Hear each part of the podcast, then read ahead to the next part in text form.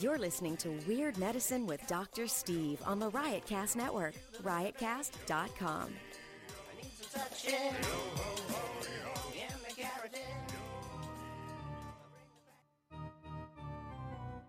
I've got diphtheria crushing my esophagus. I've got Ebola virus dripping from my nose. I've got the leprosy of the heart valve, exacerbating my incredible woes. I want to take my brain out blast it with the wave, an ultrasonic echographic and a pulsating shave. I want a magic pill for all my ailments, the health equivalent of Citizen Kane. And if I don't get it now in the tablet, It's Weird Medicine, the first and still only uncensored medical show in the history of broadcast radio, and still the longest running show on this channel. I'm Dr. Steve with my, well, that would, um, I was going to say my little pal, Dr. Scott, but he's not here today. This is a show for people who've never listened to a medical show on the radio. You've got a question you're embarrassed to take to your regular medical provider, if you can't find an answer anywhere else, give us a call at 347 766 4323. That's 347 Poohhead. Visit our website at drsteve.com for podcast, medical news, and stuff you can buy. I can't mention because I have a contract with SiriusXM. Most importantly, we are not your medical providers. Take everything you hear with a grain of salt. Don't act on anything you hear on this show without talking it over with your doctor, nurse practitioner, physician assistant, pharmacist, chiropractor, acupuncturist, yoga master, physical therapist, or whatever. And there you go. We are not your medical providers. Take everything you hear with a grain of salt. Don't act on anything you hear on this show without ta- talking it over with your doctor, nurse practitioner, physician assistant, pharmacist, chiropractor, acupuncturist, yoga master, physical therapist, or whatever. Okay. Don't forget to check out stuff.drsteve.com, stuff.drsteve.com for all your Amazon needs. If you're going to shop, go to stuff.drsteve.com. It's a click through page. If you scroll down, it'll uh, show you all the um, interesting um, uh, items that we've discussed on this show, including the womanizer, which uh, we have yet to report back on. Go to tweakedaudio.com, offer code FLUID, F L U I D, for the best earbuds on the market for the price and the best customer service anywhere. And check out uh, Dr. Scott's website at simplyherbals.net and uh, untuckit.com. Offer code MEDICINE for 20% off your first order. And if you're interested in getting um, uh, uh, archives of this show and premium content, which there isn't a whole lot of, but there is some, go to premium.drsteve.com and sign up for a buck 99 a month. You get all access to everything. And the best way to do that is to go to the App Store and download the Weird Medicine app or at Google Play. Okie doke. Um, okay, a couple of medical stories, and then we'll get into medical questions. Um, how virtual reality can boost your workout. Now, I've been waiting for this. It's like, yes, I've been waiting for this for quite some time. Let me uh, read this story. Um, this is from Medical News Today. It says research shows immersing oneself uh, in a virtual environment during a workout helps boost performance and endurance, as well as reduce the levels of perceived pain and effort. Uh, researchers have been looking more and more into the potential therapeutic applications of virtual reality. And uh, they've used it in cognitive behavioral therapy as well as uh, exposure therapy to reduce post traumatic stress, and also uh, uh, for confrontational therapy for uh, people with phobias. Like if you have a fear of heights, you slap on the VR and then you throw the person up in the air on a pole.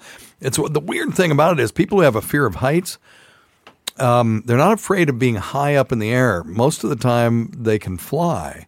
They're afraid of being high up in the air when they are attached to the ground, which is interesting. so you think of it, you know, if you were on a pole and you were 30,000 feet up looking down at the ground the way it looks, it would be terrifying. But you're in an airplane, you look out the window, it's not that big of a deal unless you're just afraid to fly and start thinking of all the catastrophic things that can happen when you're 30,000 feet up. But um, uh, so yeah, they can use it for phobias, or you know, one little spider becomes a whole bunch of big spiders for people that have a phobia for spiders. But anyway, um, so these uh, researchers looked at 80 participants and asked them to perform an isometric bicep curl at 20% of their maximum strength and hold the weight for as long as possible. So isometrics is uh, where the uh, uh, the length of the muscle stays the same. So ISO meaning uh, the same, and metric being distance. So we used to have these isometric um, uh, uh, exercise things. that look like a Z, and you would pull on them, and the muscles never changed length; they would just um, change tension. So uh, isometric. So they had them hold this up for as long as possible. And of the participants, 40 wore a headset and 40 were asked to do the same lift, but without the headset. And those that were in the VR headset saw a virtual recreation of the same environment that the group was in. The same room, decorated the same way, but they were also able to see a visual representation of their arm of their arm holding the weight. So computer that was part was computer generated. And they uh, measured their study participants' uh, heart rates, time to exhaustion, and private body consciousness. That and what that is is a you know an awareness of your own body's um, sensations and feeling and stuff. So um, let's see. Previous studies showed that people with a high private body consciousness tend to perceive more pain during exercise. Well, that must be me. So the researchers wanted to see whether the psychological factor would have any bearing on the VR effects of exercise. So, um, overall, the use of VR led to a decrease in pain and effort perception. After one minute of holding the weight, the pain intensity reported in the VR group was 10% lower than in the control group. That isn't a lot. so that means on a scale of 1 to 10, it was one lower, right? Basically. Um, if, if the other people were 10, of course. Uh, also, uh, the VR users lasted two minutes longer. Now, that's interesting uh, before feeling exhausted and had a three beat per minute reduction in heart rate. And you know, the crazy thing is, it wasn't that the VR was distracting them, they were showing them the same room that they were in. So this is fascinating because uh, this is my idea. And I'm just going to put it out there because I'm never going to do anything with it. What I would like is an exercise bike on a gimbal. So you'd have a counterweight above you so this thing could rotate along your. Um, uh, you know your axis of of rotation uh, from side to side, and it would be balanced so that your um, center of gravity was right in the middle of this thing, so you could kind of spin around. You'd strap yourself in, and uh, you'd you'd have to be able to have some control over that. So there'd be you know a handset where if you rotate to the right, you'll you'll start spinning a little bit to the right, and it doesn't have to be a lot. You'll notice, like these Disney rides, they make you feel like you're spinning upside down and stuff, but you're just moving a matter of inches sometimes, and the brain uh, uh, can be easily fooled. Uh, uh, there's a Disney ride, well, several of them that use, um, you know, the, the sort of 4D uh, effect where the the the um, system around you is moving, and then uh, it enhances the visual effect that you're seeing in front of you, like dropping down on a roller coaster. You know, lifts up the back, and you feel like you're flying downward when that's really just an illusion. Well, anyway, uh, so I would like a, a setup like that with an exercise bike and then a VR headset. And then you'd have a series of different games. Maybe you're just flying through an asteroid field in the beginning. That would be the tutorial to uh, get you started. And then um, later on, uh, you know, you're shooting, I don't know, I'm a nerd, shooting dragons out of the sky or whatever, or playing Magic the Gathering, but it would require you to, um, uh, you know, expend effort or you wouldn't get anywhere. And uh, depending on the level, you know, it could be more effort or less. Um, they always tried this with these exercise bikes. Well, oh, you're going up a hill, but all it did was just get harder. And you would see this little sort of 2D side scrolling representation of a hill. That always just pissed me off. But this would be cool. And, you know, I know uh, I'll white water raft uh, to the point of exhaustion because it's fun. You're going somewhere, it's a challenge. There's lots of different movements you have to make. And by the end of that, I may totally collapse, but I will have exercised the crap out of myself. Uh, I will snow ski to the point of exhaustion, and uh, because it's fun, and so I would do this to the point of exhaustion as well. Now, if they could figure out a way to work out some upper body and some abdominal uh, movements that were required to make the game work, I'm all in favor of it. So, uh, this uh, the fact that science backs me up um, uh, is very encouraging to me because you know I'm getting old and I need to get off my ass and take my own advice. You know, at the end of every show, I say, "Get off your asses, get some exercise, and you know, quit smoking and check your stupid nuts for lumps." Uh, but I I have yet to take my own uh, advice on that. I really need something fun to do that I could do in the privacy of my own home that I will do to the point of exhaustion. That's my point. So anyway, so uh, we'll look forward to uh, seeing more on the virtual reality exercise front. If anybody knows of anything like what I'm talking about, please let me know. And uh, the you know I looked at that Peloton, and I have a friend that has one, and he says what he does. And now look, it's 2018. This is him saying it, not me. But uh, he goes uh, the Peloton. If you're not aware, is a an exercise bike that has a screen on it, and it's interactive, and you can do live or pre-recorded spin classes. And uh, I looked at it; it just wasn't interesting enough to me because you're just looking at a bunch of other people on bikes. But he said what they do is um, a lot of the guys will, uh, um, you know, join classes where the instructor has um, you know excellent cleavage, so they can stare down her shirt while they're uh, exercising, and it helps take some of the some of the time away. I don't know. That's what he's saying. I'm just telling you. Don't. Uh, um, anyway, whatever. Uh, I wanted to talk about some uh, historical medicine. You know, when we used to have double vasectomy feces on this show, he was a master barber, and he used to uh, talk to us about um, barbers as physicians back in the day, and where the red barber pole came from was they would hang the um, blood-soaked gauze on a pole outside. It was so sanitary uh, to dry, and then they would use it again. and they'd sort of wrap it around this pole, and that became the white and red barber pole.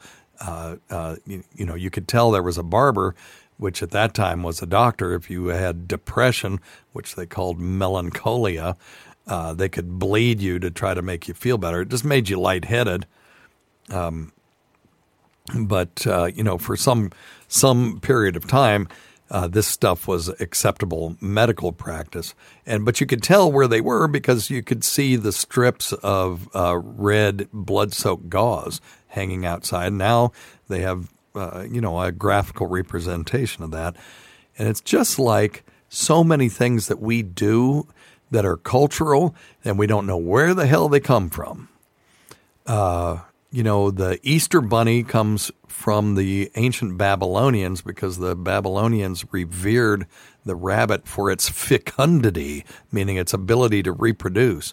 And at Easter, uh, women um, uh, in the Christian faith often will put on a new dress for Easter.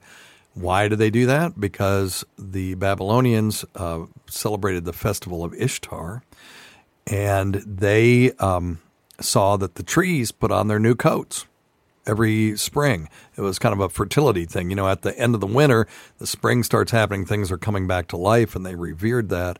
Um, and so the trees would put on their new coats, and so uh, you know, a, a, woman in 2018 who uh, practices that tradition that was passed down to her from her mother uh, is practicing a ritual that, uh, or you know, part of a ritual that was established 4,000 years ago, and we don't know where it came from. We just know that we did it. So it goes from mother to mother to mother, father to son, father to daughter, whatever. So uh, it's interesting. But anyway, so I wanted to talk a little bit about some uh, bizarre medical thing techniques from history, and this again is from Medical News Today. And number one is the tobacco smoke enema. Uh, in the late 1700s, tobacco started to arrive on English sore, uh, shores from Americas. And along with it, yeah, it's our fault. Along with it came the idea that when used as an enema, tobacco smoke could cure a wide range of ailments. As the name suggests, a tobacco smoke enema involves literally blowing smoke up your ass.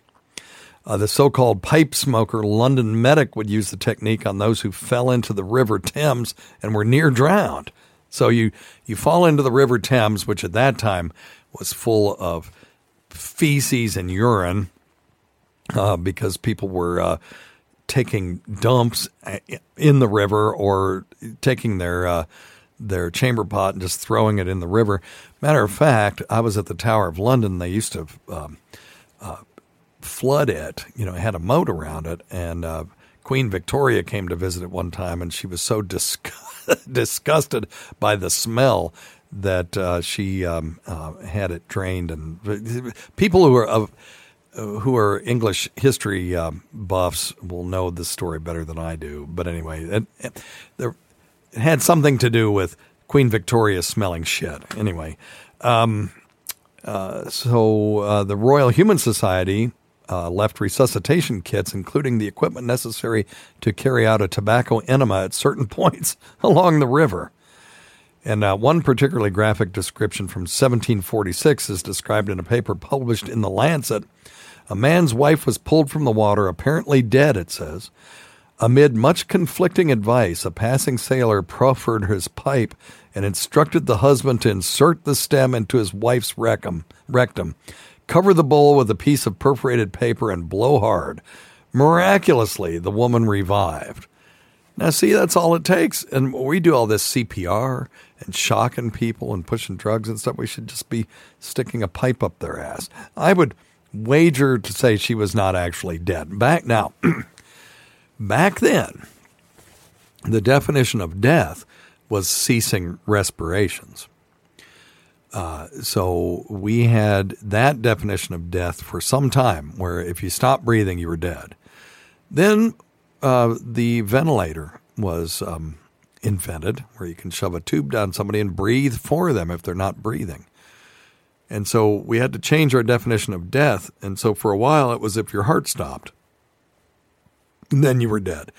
And uh, then we developed uh, cardiopulmonary resuscitation and the advanced cardiac life support protocol with chest compressions and uh, cardioversion and intubation, life support, and uh, medications. And all. Then we really couldn't say, well, if your heart stops, you're dead. So now it is cessation of brain function. Now, if uh, the singularity happens and we're able to upload our consciousness to machines, then the whole concept of death will change radically. And, uh, you know, there may be the demise of the body, but the consciousness will persist. So that's, uh, if you're interested in that at all, uh, just Google Ray Kurzweil because he's the man on that. Um, uh, word of the benefits quickly spread. People were soon using tobacco smoke enemas to treat everything from headaches and abdominal cramps. Now that might actually work. There are nicotine receptors in the uh, in the bowel, so uh, they were also treating typhoid and cholera. I'd say that probably didn't work so well. As a matter of fact, when you're um, shooting liquid feces out of your rectum and someone's sticking a pipe in there and their mouth is very close to it and blowing, I suspect that they may be at some risk of being exposed to the disease themselves. You can uh, figure out how that might happen. Um, yeah, it says uh, for if a practitioner were to accidentally breathe in rather than blow out, it's like that, that's kind of basic. If you're going to do a tobacco smoke enema up somebody's ass, it's like um, um, Chauncey, breathe out, don't breathe in. Uh, perhaps doing a, a bout of tobacco induced coughing, cholera flagellates could pass into their lungs and, and, and infect them fatally. Thankfully, the introduction of a bellows made the job slightly less hazardous. So there you go. Um, let's see here. How about cutting teeth? In the old days, infant mortality was sky high. Much of the time, the reason for death was t- completely unknown. Children frequently died at six months to two years of age, which coincidentally was around the time their first teeth were coming through. So the medical minds of the day thought this might not be simple coincidence, so they concluded the process of teething was also the cause of infant death. And in England and Wales in 1839, over 5,000 deaths were attributed to teething. And even by 1910, the figure was still 1,600. So, how did they combat the evil teething? Uh, unfortunately, for some of those children involved, they developed a wide variety of interventions, including bleeding, blistering, and placing leeches on the gums. In some cases, they even burned the back of the baby's head. Why?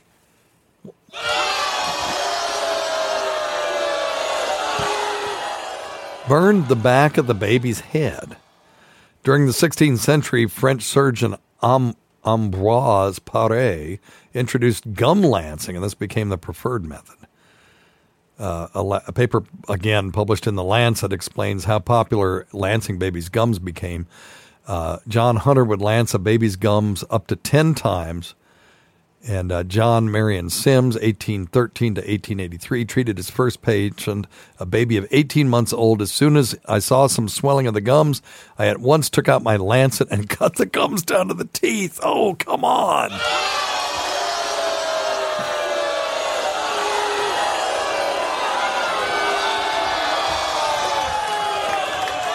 The author continues the physician Marshall Hall, 1790 to 1857, wrote that he would rather lance a child's gums 199 times unnecessarily than omit it once if necessary. And he instructed his students to do it before, during, and after the teeth appeared, sometimes twice a day. These poor kids.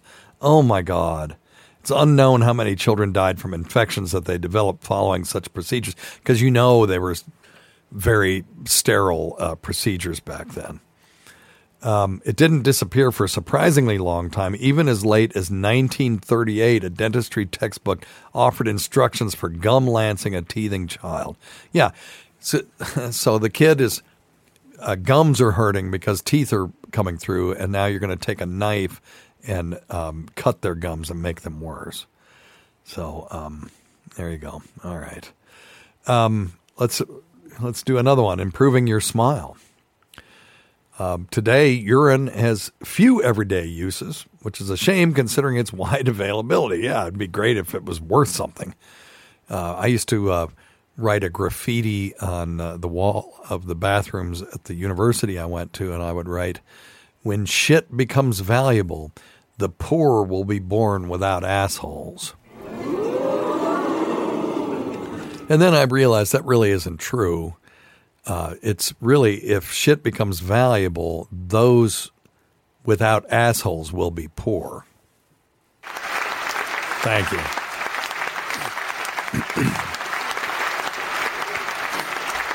All right. Okay. Thank you. Thank you. Thank you. Stop. Jeez. Uh, yeah, urine was such a popular commodity back in the day, uh, particularly in Roman times, that people collected it from public urinals. There was even a tax to pay for those who profited from the sale of this golden liquid.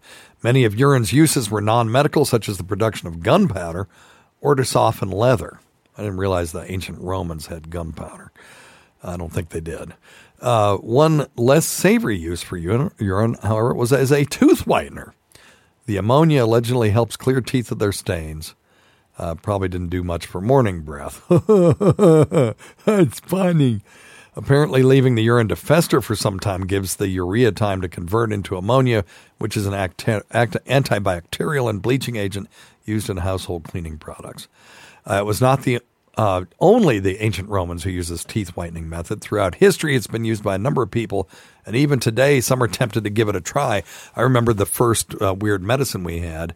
A guy called in, and he would pee on his feet to try to treat his his toe fungus. And if you remember back in the Opie and Anthony days, we brought a double vasectomy feces and P.A. John, who is a well controlled diabetic, and um, Pat from Moonachie, who at that time was a poorly controlled diabetic, and then Big A, who's just, you know, um, he's Big A. Uh, we had them piss in uh, little jars, and then double vasectomy turd had to uh, taste each one uh, to see which one of them, uh, if he could tell which one was diabetic. And uh, I really want to tell him that there's no history behind that. We just made him do it because it was funny. But in fact, in back in the day, um, uh, hundreds, well, hundreds of years ago, and going back thousands of years, physicians actually um, uh, tasted urine in their patients that had what we call polyuria or uh, increased urine output.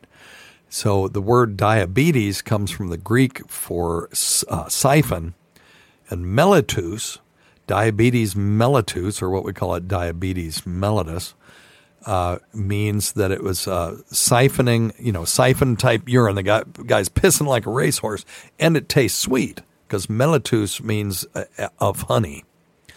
Um, and then uh, uh, there are other people who have a brain tumor or some other problem where they're peeing out free water. And uh, when you taste that, it tastes insipid, or I mean, there's no flavor to it, no delightful sweetness that you would get with diabetic urine. So uh, they would they called it diabetes insipidus, or in, and we now would call that diabetes insipidus. So uh, very interesting, and um, so there are. Uh, thank God, they developed test strips, so I never had to taste anybody's urine. But we made double vasectomy do it. Was a good radio bed. Um, have you heard of trep, uh, trepanation? Boy, this is a rough one. Uh, trepanning is the process of boring a hole into somebody's skull, and it sounds just as brutal as it is. And it wasn't always boring like with a uh, with a um, uh, drill. Sometimes they would use a hatchet and just you know hit a, a glancing blow to knock a hole in their skull. And the crazy thing is, there are skulls that you find in burial uh, sites where they did this trepanation and you can see um, that the the bone was healing. So they must have lived for months, if not years, with um, a big hole in their skull. So uh, it says five to ten percent of all Neolithic skulls that scientists have so far dug up bear the unmistakable marks of trepanning. And uh, they aren't always able to tell if the surgery was carried out before or after death, but some patients were certainly alive, and that leads to the story that I was just telling you, where you can see these where there's definite healing of, you know, the hole was maybe uh, three inches across, and now it's only an inch across, and you can see remodeled and uh, healed bone. It's crazy. Um, it says, uh, though mostly carried out on adult males, scientists have also found trepanning holes in the skulls of women and children. During Neolithic times, the practice was uh, widespread. From a period when long distance travel and the exchange of ideas was limited, experts have unearthed skulls bearing the marks of trepanning in Europe, Siberia, China, and the Americas. It was all the rage. Uh, it didn't die out with the Stone Age. It carried on through the classical period and even as far as the Renaissance. And, um, you know, uh, specialists will use craniotomies now to treat hematomas, you know, where blood builds up uh, between the skull and the brain, uh, and we'll do what I guess you could define as trepanation, but we'll call it craniotomy. In other words, putting a hole in the cranium, and um, or actually cutting the cranium. So otomy would mean cutting. Craniostomy would be leaving a hole there. Um, but anyway, you, did you know uh, heroin used to be cough medicine? Um, Bayer uh, German company Bayer marketed a particularly potent ingredient, which was heroin.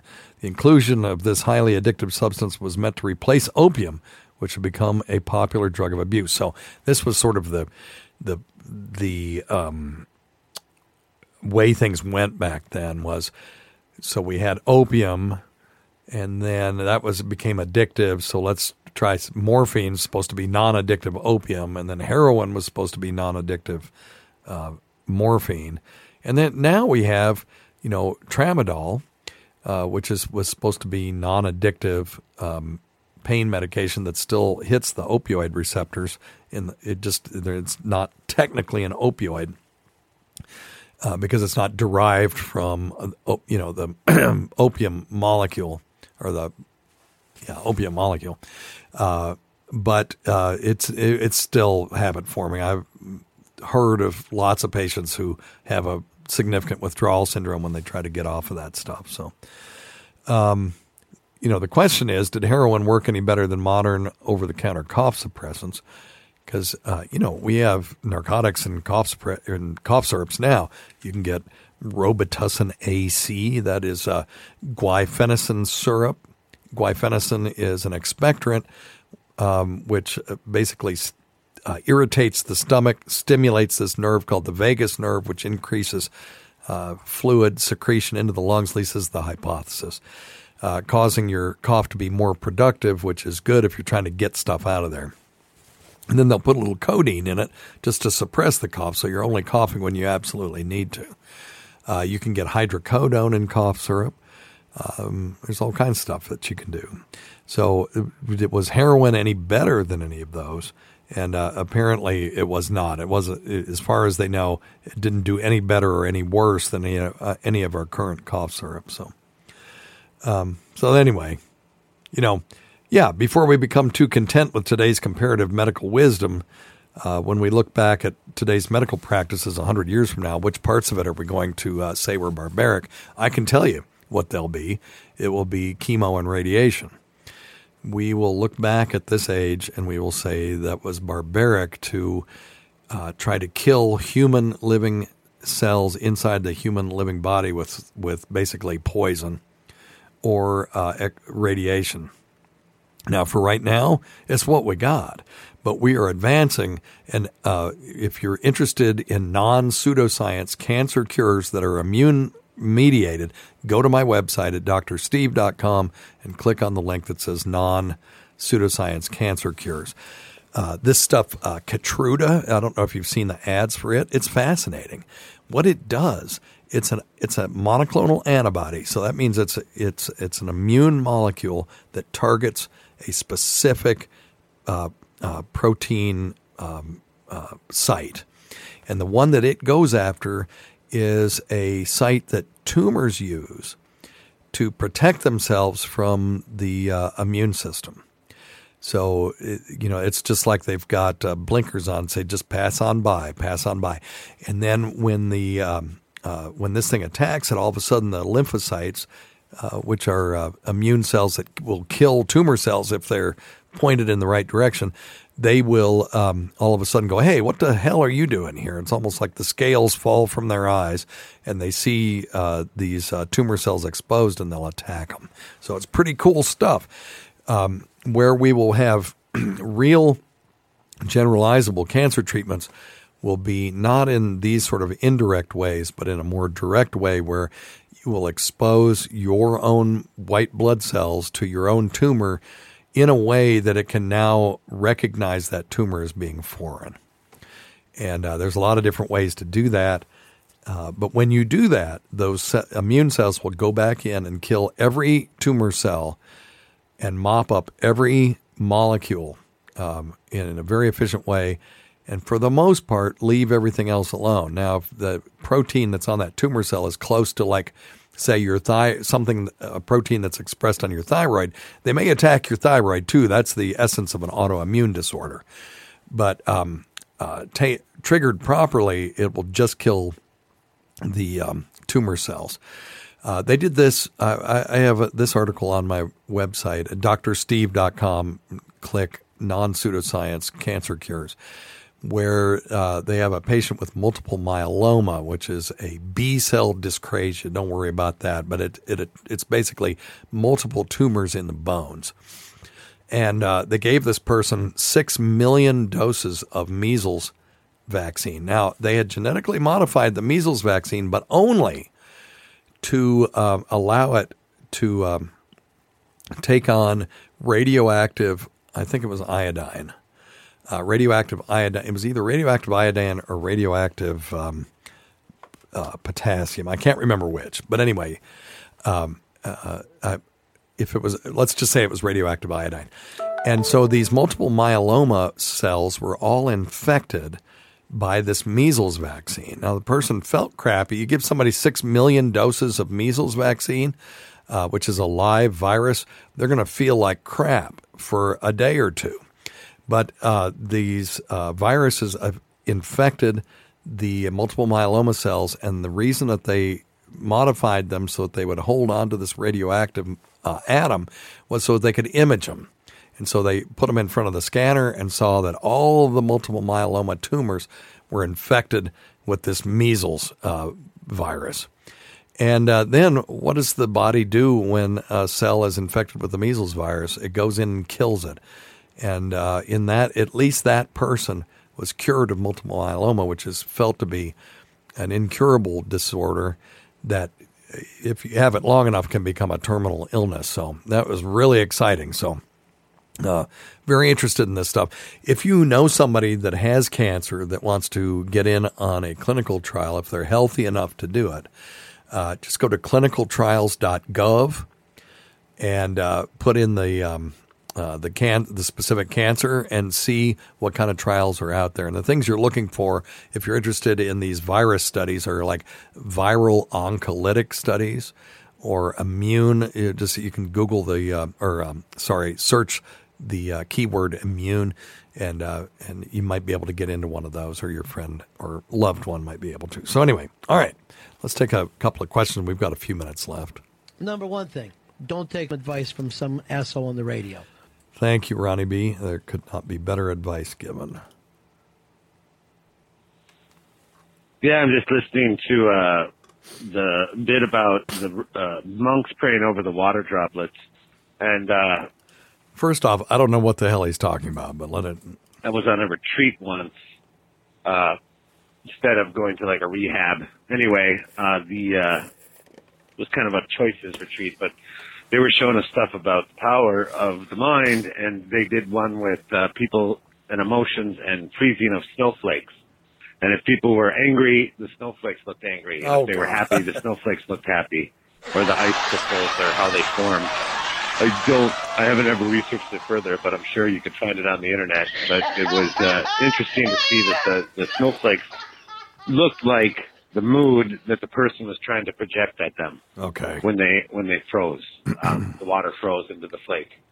That's So this is a um, a trick that you use to motivate people, and it is it has a psychological aspect to it. So how would we study this? First off, how does a snowflake look angry or happy? Well, that's going to be in the eye of the beholder, but you could test it, and and this is how you do it.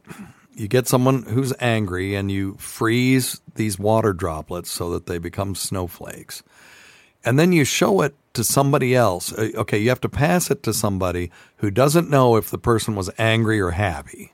Okay, so that, that this is one of your researchers, and then they have to take it to the next person who is a uh, research stu- uh, participant, and their only job is to look at snowflakes and say, do they look happy or mad?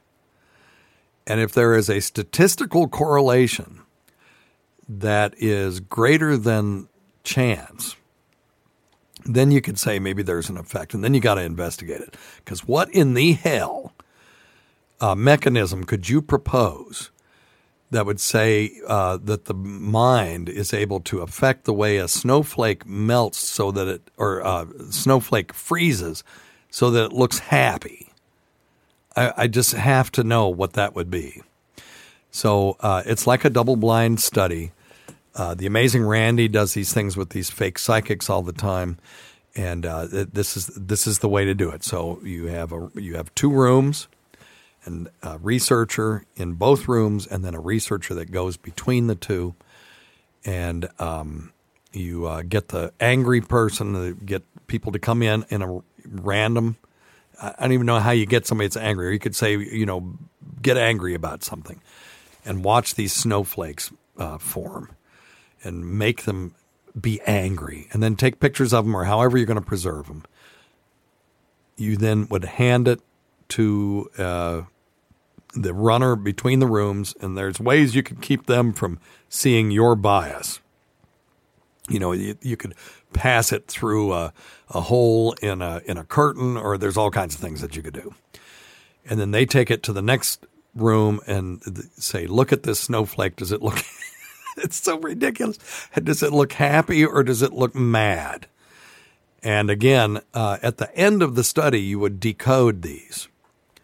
Uh, you would have to correlate, uh, you know, um, make sure that you're keeping track of the result on the right sided room with the um, uh, with the attempt on the left sided room, right?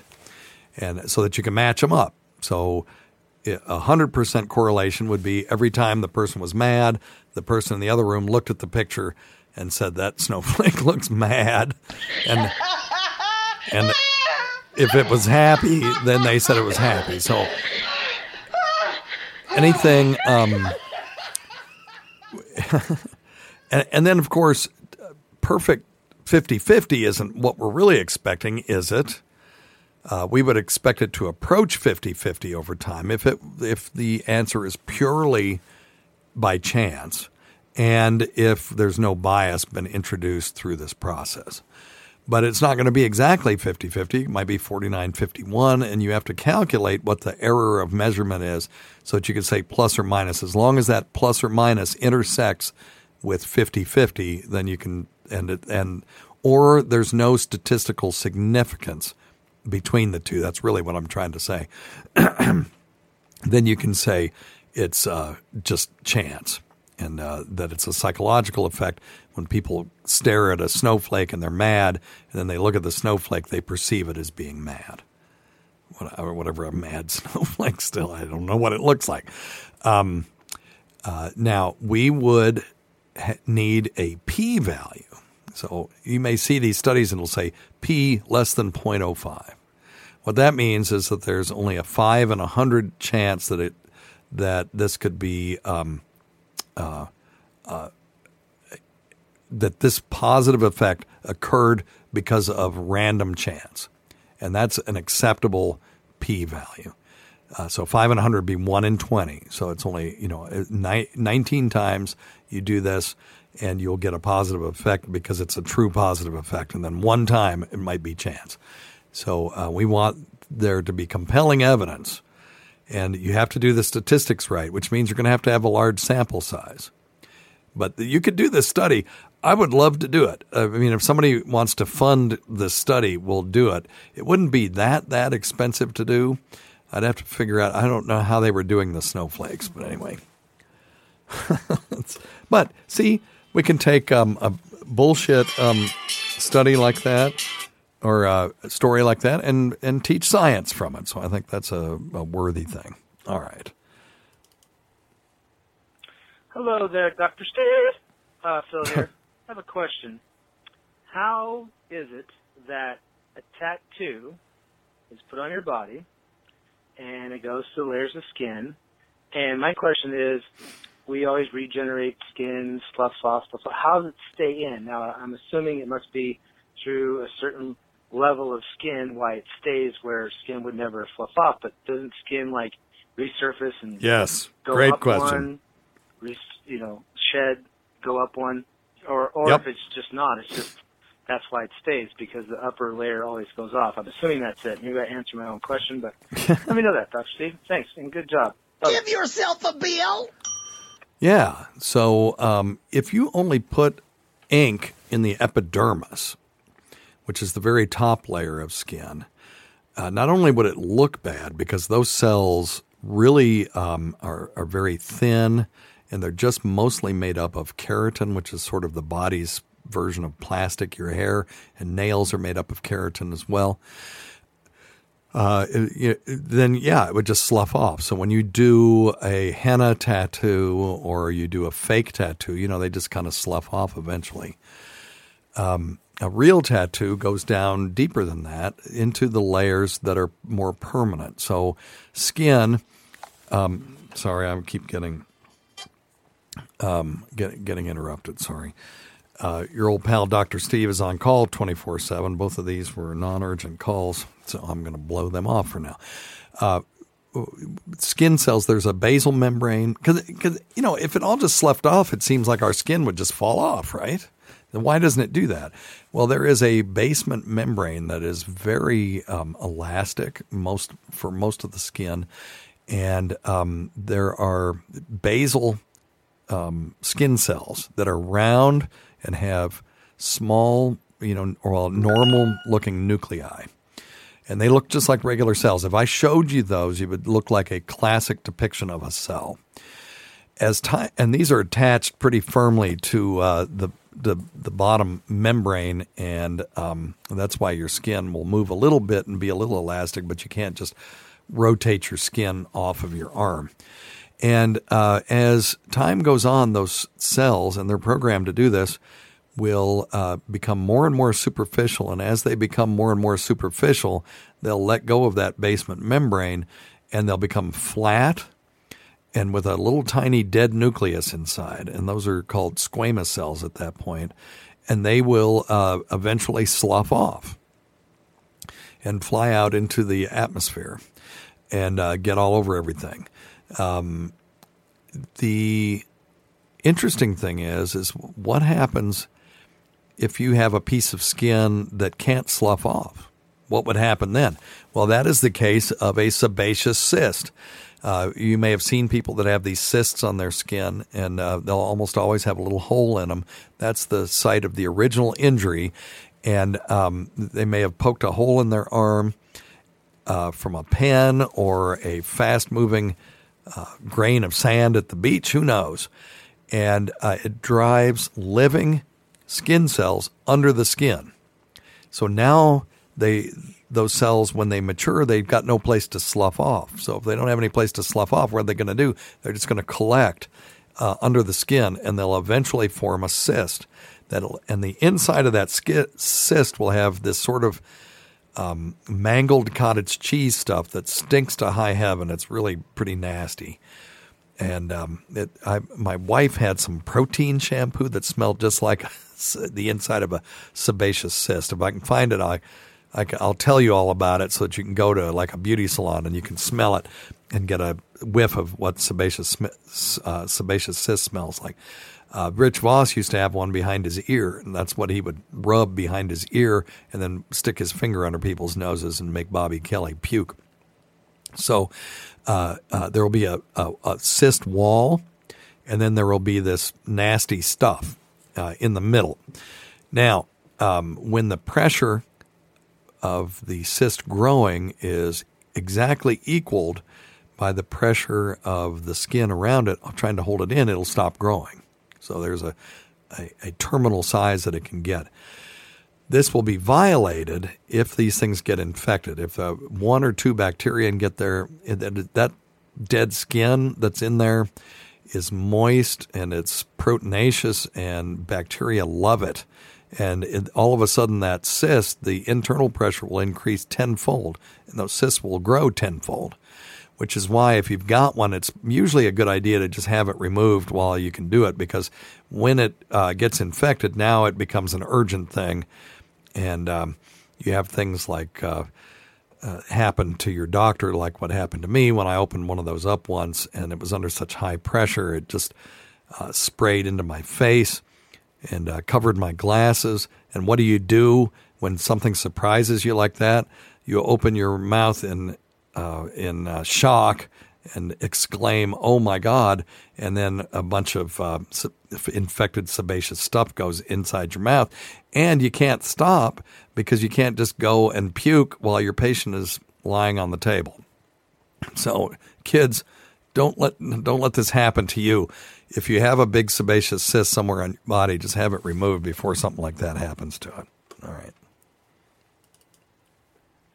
And I have a question, but uh, someone emailed me and said to call into the show. I think they put one o'clock instead of ten o'clock. Ah, don't worry about it. Anyways, uh, instead of uh, doing the edge that Jim Norton does, because you might blow a load, is uh, get erect usually during a shower or after a shower and put a wet towel or a. I use a beach towel because I have a big cock, but. Oh. Uh, uh, so you do penis push, push-ups and it's uh, kind of like a Kegel Kegel exercise.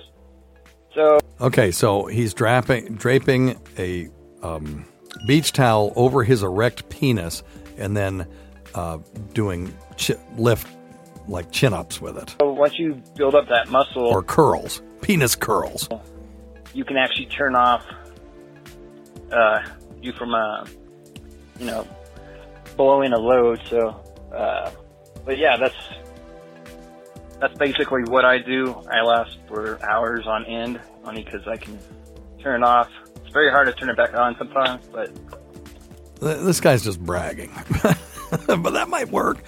That is one way to uh, do Kegel exercises, no question about that. I mean, I'm, I, I don't know how many reps you have to do. I'm doing Kegels right now just because I'm thinking about it. But I do not have an erect penis, and I don't have any, you know, a weight hanging off of it. If any of you all try this, use a washcloth first. Don't use a heavy weight.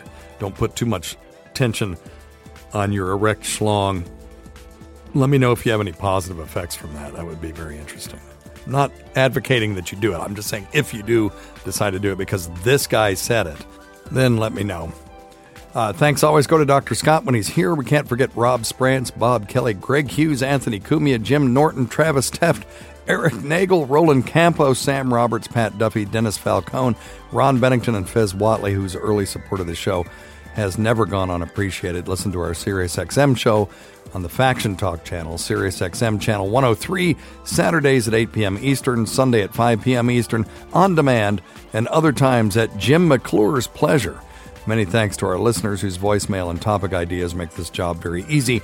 Go to our website at drsteve.com for schedules and podcasts and other crap. Until next time, check your stupid nuts for lumps, quit smoking, get off your asses, and get some exercise. We'll see you in one week for the next edition of Weird Medicine.